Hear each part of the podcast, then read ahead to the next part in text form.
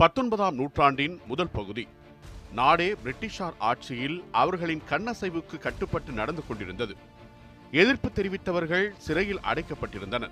அந்த சமயத்தில் கோயம்புத்தூர் மாவட்டம் கலங்கல் கிராமத்தின் அருகே சாலையில் இருசக்கர வாகனத்தில் பயணம் செய்து கொண்டிருந்தார் ஒரு ஆங்கிலேய அதிகாரி. சிறிது நேரத்திலேயே அவர் சென்ற வாகனம் இயங்க மறுத்தது. உடனே வாகனத்திலிருந்து இறங்கி என்ன பழுது என நோட்டமிட்ட அதிகாரி அவ்வழியாக சென்ற இளைஞனிடம் டே கொஞ்சம் மண்ணெண்ணையும் சிறிய அளவிலான துணி ஒன்றையும் கொண்டு வா என்றார்.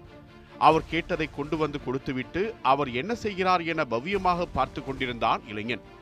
குதிரையோ மாடோ இழுக்காமல் தன்னிச்சையாக இந்த வாகனம் எப்படி பயணிக்கிறது என்பதுதான் அந்த இளைஞனின் கேள்வி. மண்டையை குடைந்த அந்த கேள்விக்கு இளைஞன் விடை கண்டறிந்த போது இந்த நாடே போற்றும் விஞ்ஞானியாக உயர்ந்திருந்தான். ஆண்கள் பயன்படுத்தும் ட்ரிம்மரை முதன் முதலில் கண்டுபிடித்து உலகுக்கு அறிமுகம் செய்தது அந்த இளைஞன்தான் நாட்டிலேயே முதல் தொழில்நுட்ப கல்லூரி முதல் நவீன பேருந்து நிலையம் இருசக்கர வாகன உற்பத்தி தொழிற்சாலை கடிகாரம் பேனா கால்குலேட்டர் என பல்வேறு தொழில்நுட்ப வளர்ச்சிகளுக்கும் தொடக்கப்புள்ளியாக இருந்த அந்த இளைஞன்தான் இந்திய அறிவியல் மாமேதைகளில் ஒருவரான கோபால்சாமி துரைசாமி நாயுடு என்கிற டிடி நாயுடு. தமிழகத்தின் கோயம்புத்தூரில் இருந்து சரியாக ஒரு மணி நேர பயண தொலைவில் இருக்கிறது கலங்கல் கிராமம். நவீனத்தின் எந்த முகத்தையும் பார்த்திருக்காத இக்கிராமத்தைச் சேர்ந்த விவசாயி கோபால்சாமி அல்லம்மாள் தம்பதிக்கு ஆயிரத்து எண்ணூற்று தொன்னூற்று மூன்று மார்ச் இருபத்தி மூன்றில் மகனாக பிறந்தார் துரைசாமி. ஆரம்ப கல்வியை லட்சுமி நாயக்கன் பாளையம் கிராமத்தில் பயின்றார். ஆனால் துரைசாமி நாயுடுவுக்கு பள்ளிக்கு செல்வதில் ஈடுபாடு இருக்கவில்லை. ஆசிரியர் கண்டித்து பார்த்தாலும் தேர்வதாக இல்லை. மேலும் வகுப்பில் குறும்புத்தனத்துடன் இருப்பதாக ஆசிரியர் கூறியதால் மகனது போக்கு அவரது தந்தைக்கே பிடிக்காமல் போனது. இவனை வழிக்கு கொண்டு வர வேண்டுமென்றால் இப்படித்தான் செய்ய வேண்டும் என நினைத்த கோபால்சாமி தோட்டத்து வீட்டில் தங்க வைத்து படிப்புதான் வரல வேலையாவது செய் என்று கூறினார். பகல் முழுவதும் வேலை. இரவில் ஏதேனும் தனக்கு பிடித்த புத்தகத்தை படிப்பது. படிப்பது என்பது படங்களைத்தான் அதிகம் கவனித்தார். அந்த சமயத்தில்தான் வரப்பில் நடந்து சென்று கொண்டிருந்த போது வயலில் கிடந்த பாட்டிலை கண்டார். அதில் ஆங்கிலத்தில் எழுதப்பட்டிருந்தது. மொழி தெரியாததால் அப்பகுதியில் இருந்த ஆங்கிலேயரிடம் இதில் என்ன எழுதியிருக்கிறது என கேட்டார். இது அமெரிக்காவில் தயாரிக்கப்பட்ட பார்க் டேவிஸ் எனும் வலி நிவாரணி என்றார் அந்த அதிகாரி. அவரது உதவியுடனே அமெரிக்காவிலிருந்து வலி நிவாரணியை இறக்குமதி செய்து மக்களுக்கு குறைந்த லாபத்தில் விற்றார் நாயுடு. சிறு வயதிலிருந்தே அவரது சிந்தனையும் செயலும் எளிய மக்களின் வளர்ச்சியை நோக்கியே இருந்தது. அதை மெய்ப்பிக்கும் வகையில் விவசாயிகளின் கூலியை உயர்த்தச் சொல்லி பண்ணையார்களிடத்தில் வலியுறுத்தினார். கோரிக்கைகள் நிறைவேறவில்லை. அதற்கு பதிலாக தான் சம்பாதித்த பணத்தை கூலி விவசாயிகளுக்கு கொடுத்தார்.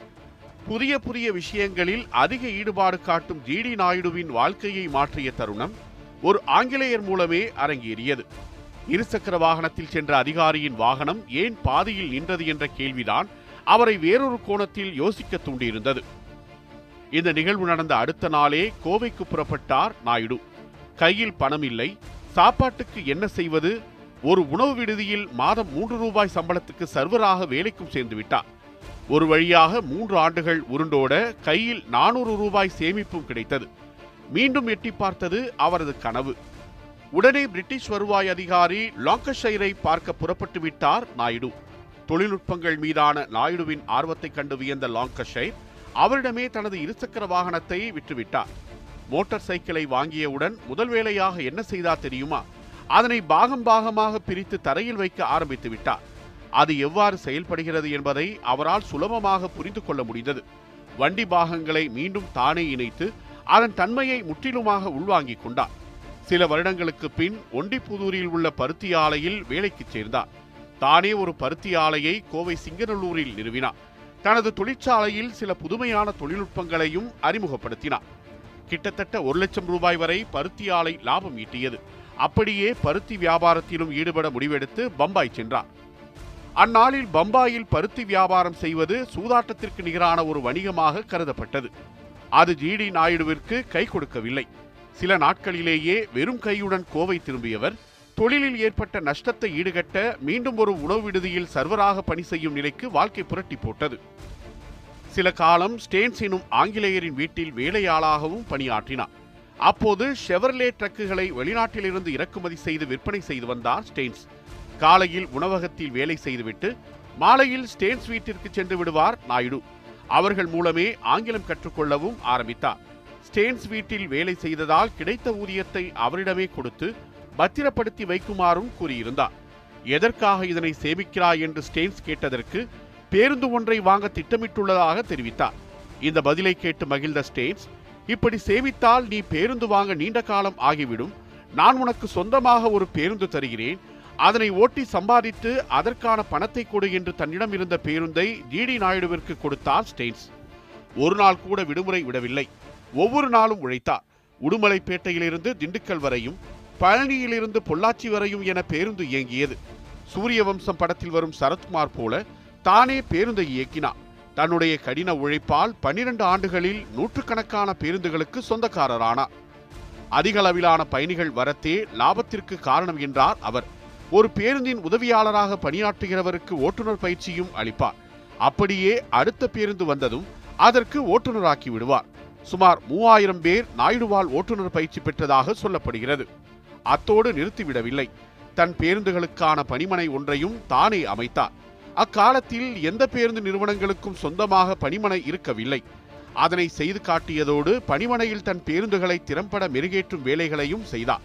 பல்லடத்தில் அதிகமான பயணிகள் குவிவதை உணர்ந்த ஜிடி நாயுடு தனது பேருந்துகளுக்காகவே ஒரு பேருந்து நிலையத்தையே கட்டினார். அதில் டிக்கெட் வழங்கும் கவுண்டர் நவீன கழிப்பறைகள் இரவு தங்கும் வகையில் காத்திருப்பு அறை இந்திய மற்றும் ஐரோப்பிய உணவுகளை சமைக்க உதவும் சமையலறை என அதிநவீன பேருந்து நிலையத்துக்கான அத்தனை அம்சங்களும் இடம்பெற்றிருந்தன.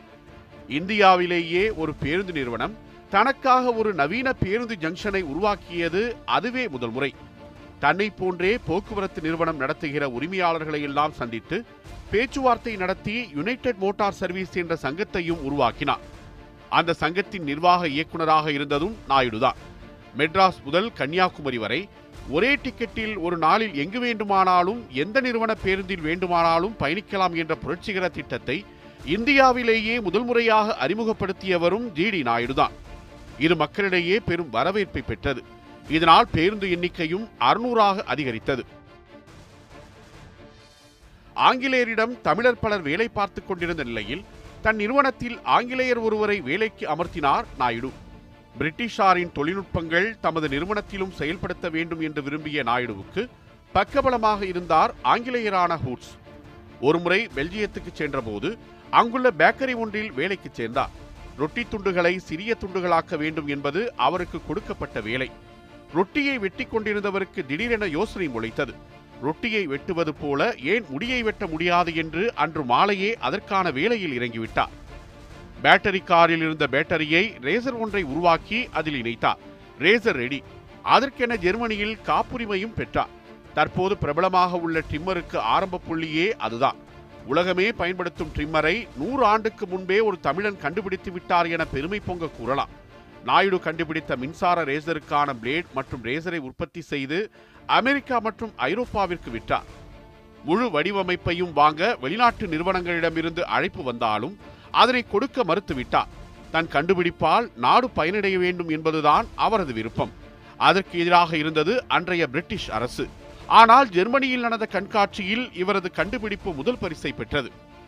உலகப் போரின் போது இந்தியாவில் மின்சார மோட்டார்களின் எண்ணிக்கை பற்றாக்குறையாக இருந்தது. இவற்றையெல்லாம் ஏன் நாம் உள்நாட்டிலேயே தயாரிக்க கூடாது என்று யோசித்தவர் அதற்கான வேலையிலும் ஈடுபட்டார். பாலசுந்தரம் என்பவரது உதவியோடு இந்தியாவின் முதல் மின்சார மோட்டாரை தயாரித்தார். அதிலும் வெற்றியே கிடைத்தது.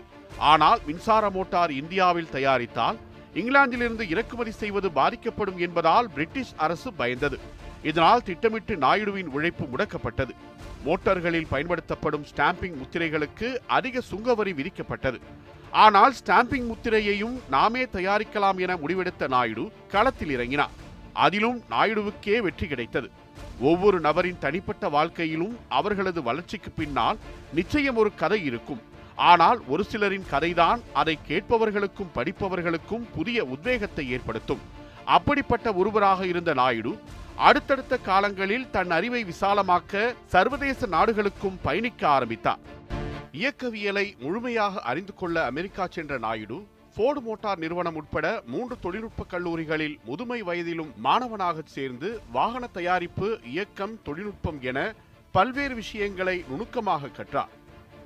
பின்னர் என்ன? இந்தியா திரும்பியதும் ஆயிரத்து தொள்ளாயிரத்து நாற்பத்தோராம் ஆண்டு பயிற்சி மையம் ஒன்றையும் தொடங்கிவிட்டார்.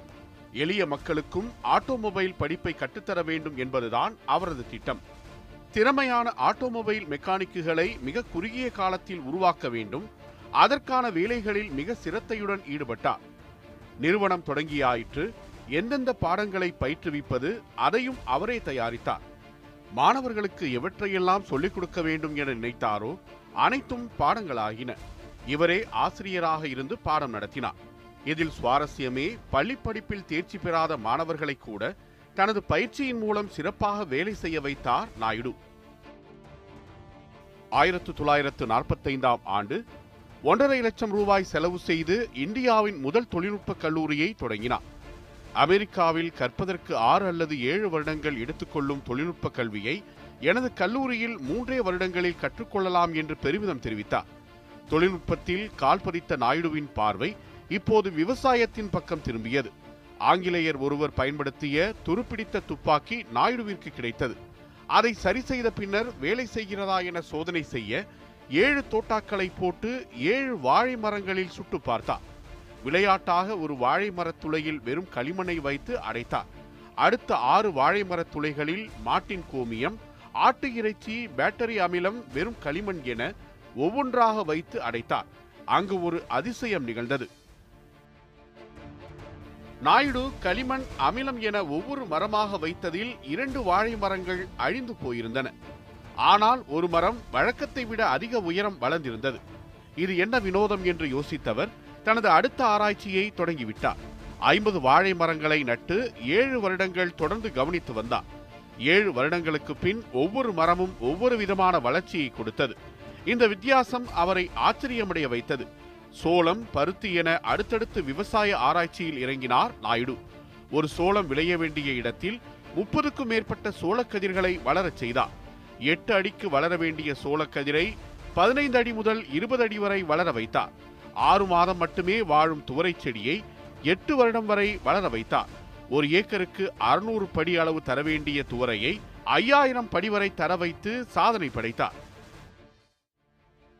கிராமத்தில் நான்கு பேர் கொண்ட ஒரு குடும்பத்திடம் என்னுடைய ஆறு துவரை செடிகள் இருந்தால் போதும் வருடம் முழுவதும் அவர்களுக்கு துவரை பற்றாக்குறையே இருக்காது என்றார் நாயுடு. ஒரே பப்பாளி மரத்தில் சிறியது முதல் பெரிய அளவு வரை ஆறு வகையான வடிவம் கொண்ட பப்பாளியை வெவ்வேறு சுவையில் உருவாக்கி காட்டினார். இதெல்லாம் சாத்தியமே இல்லை என்றார் நோபல் பரிசு பெற்ற விஞ்ஞானி சர் சி வி ராமன். அவரை தன் தோட்டத்திற்கு அழைத்து வந்து நாயுடு காட்டினார். நாயுடுவின் தோட்டத்தில் விவசாயத்தில் ஒரு புரட்சியே நடந்து கொண்டிருப்பதை பார்த்த ராமன் நாயுடுவின் வித்தியாச முயற்சியை கண்டு ஆடித்தான் போனார். நாயுடுவின் அறிவைக் கண்டு மலைத்து போன ராமன் தொழில்நுட்பத்தில் செய்தது போல தாவரவியலிலும் அற்புதங்களை நிகழ்த்தி இருக்கிறார் நாயுடு. இவர் கோடியில் ஒருவர் நமக்கு கிடைத்த பொக்கிஷம் என தன் கைப்பட எழுதி கொடுத்துவிட்டு சென்றார். மேக் இன் இந்தியா திட்டம் தற்போது பெரிய அளவில் பேசப்படுகிறது. ஆனால் எண்பது ஆண்டுகளுக்கு முன்பே அதனை நிகழ்த்தி காட்டியவர் ஜி டி நாயுடு. ஒரு அரசு செய்யும் வேலையை அன்றே ஒரு தனி மனிதராக இருந்து சாதித்து காட்டினார் சாதனை தமிழர் நாயுடு.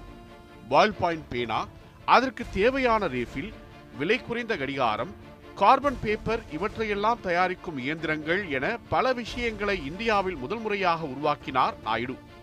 ப்ரொஜெக்டர் கடைசல் இயந்திரம் துளையிடும் கருவி என பல்வேறு தொழிற்சாலைகளை தொடங்கினார். இதில் கவனிக்கத்தக்க விஷயமே இதில் பணியாற்றியவர்கள் அதிகபட்சம் மூன்றாவது அல்லது நான்காவது வரை மட்டுமே படித்தவர்கள். அவர்களுக்கு அனைத்து தொழில்நுட்பத்தையும் கற்றுத்தந்து அவர்களை அடுத்த கட்டத்திற்கு முன்னேற்றினார். தொழில் வளர்ச்சி ஒருபுறம் இருந்தாலும் குடிசை மற்றும் சாலைகளில் வாழும் ஏழை மக்கள் வாழ்வில் ஒரு முன்னேற்றத்தை ஏற்படுத்திவிட மாட்டோமா என்ற ஏக்கம் அவருக்கு இருந்தது. அப்படி உருவானதுதான் ஏழைகளுக்காக ஒரே நாளில் வீடு கட்டும் திட்டம். இரண்டு வருட ஆராய்ச்சிக்கு பிறகே இந்த முடிவுக்கு வந்தார். அப்போது குடியரசு துணைத் தலைவராக இருந்த வி. வி. கிரியை அழைத்து காலை எட்டு முப்பது மணிக்கு துவக்க விழாவை நடத்தியவர் அன்று இரவு ஒன்பது முப்பது மணிக்கு பணியை நிறைவு செய்து அவரை வைத்தே திறப்பு விழாவும் நடத்தியிருக்கிறார். இவரது அசாத்திய திறமையை கண்டு பிற மாநிலத்தவர்கள் மிரண்டு போனார்கள். தான் கண்டுபிடித்த வீடு கட்டும் வழிமுறையை பின்பற்றினால் நான்கு வருடத்தில் நாட்டு மக்களின் வீட்டு பற்றாக்குறையை தீர்க்கலாம் என நம்பினார். கேமராக்கள் மீதும் புகைப்படம் எடுப்பதிலும் ஆர்வம் கொண்டவராக இருந்தார் நாயுடு. சொந்தமாக வீடியோ பதிவு செய்யும் கேமராவை வைத்திருந்தார். மாணவர்கள் விஞ்ஞானிகள் தலைவர்கள் என தன்னை சந்திக்க வரும் அனைவரையும் புகைப்படமும் வீடியோ பதிவும் செய்வது அவரது வழக்கம். தனக்கென ஒரு ஸ்டூடியோவையே அமைத்திருந்தார். ஜெர்மனியின் டசால்டாப் தெருக்களில் வேட்டி சட்டையுடன் சுற்றிக் கொண்டிருந்த ஜிடி நாயுடுவை அந்நாட்டின் போலீசார் அழைத்து விசாரித்தனர். பெரியார் அம்பேத்கர் காந்தி நேரு இந்திரா காந்தி காமராஜர் கருணாநிதி எம்ஜிஆர் வாஜ்பாய் என தன்னை பார்க்க வந்த பலரையும் தன் கேமரா வழியே படம் பிடித்திருக்கிறார். பெரியாருடனும் திராவிடக் கழகத்துடனும் தொடர்ந்து நெருக்கமாக பயணித்தார் நாயுடு. ஜிடி நாயுடுவின் கண்டுபிடிப்புகளின் மீது பெரியாருக்கும் மிகுந்த மரியாதை இருந்தது. ஆனால் தமது கண்டுபிடிப்புகளுக்கு மத்திய அரசு அதிக அளவில் வரி போட்டதை கண்டித்து ஆயிரத்து தொள்ளாயிரத்து ஐம்பத்து நான்கில் ஒரு நிகழ்ச்சிக்கு ஏற்பாடு செய்தார் நாயுடு. தம்மால் கண்டுபிடிக்கப்பட்ட பொருட்களை பொதுமக்கள் மத்தியில் உடைப்பதற்காகவே ஏற்பாடு செய்யப்பட்ட அந்த நிகழ்ச்சி பெரியார் அண்ணா மோகன் குமாரமங்கலம் என பலரும் பங்கேற்றனர். இறுதியாக பேசிய பெரியார் நீங்கள் செய்த காரியம் பைத்தியக்காரத்தனமான காரியம் என பேசினார். முட்டாள்தனம் என்ற சொல்லை வாபஸ் வாங்குமாறு கூட்டத்தினர் கூச்சலிட்டனர். ஆனால் பெரியார் அதனை பொருட்படுத்தாது தொடர்ந்து பேசினார். நீங்கள் ஏன் உங்கள் கண்டுபிடிப்பை உடைக்க வேண்டும்? இதற்கு காரணமான டில்லி ஆட்சியை அல்லவா உடைக்க வேண்டும் என்றார். எத்தனை எதிர்ப்புகள் வந்தபோதிலும் நாயுடு துவண்டு போனதில்லை. தொடர்ந்து புதிய புதிய கண்டுபிடிப்புகளை நிகழ்த்தி கொண்டே இருந்தார். மக்கள் மீது அதிகம் பற்றுக்கொண்ட நாயுடு சொந்த பணத்தில் மக்களுக்காக மருத்துவமனை ஒன்றை கட்டி தந்தார். ஓடி ஓடி உழைத்தவர் ஒரு நாள் உடல்நலக்குறைவால் பாதிக்கப்பட்டார். ஆயிரத்து தொள்ளாயிரத்து எழுபத்து மூன்றாம் ஆண்டு ஜிடி நாயுடுவின் உடல்நலம் குன்றத் தொடங்கியது. தன்னிடம் இருந்த அனைத்து பேருந்துகளையும் விற்று அதிலிருந்து பெற்ற பண மொத்தத்தையும் பள்ளிகள் நிறுவனங்கள் அரசு சாரா அமைப்புகளுக்கு நன்கொடையாக வழங்கினார்.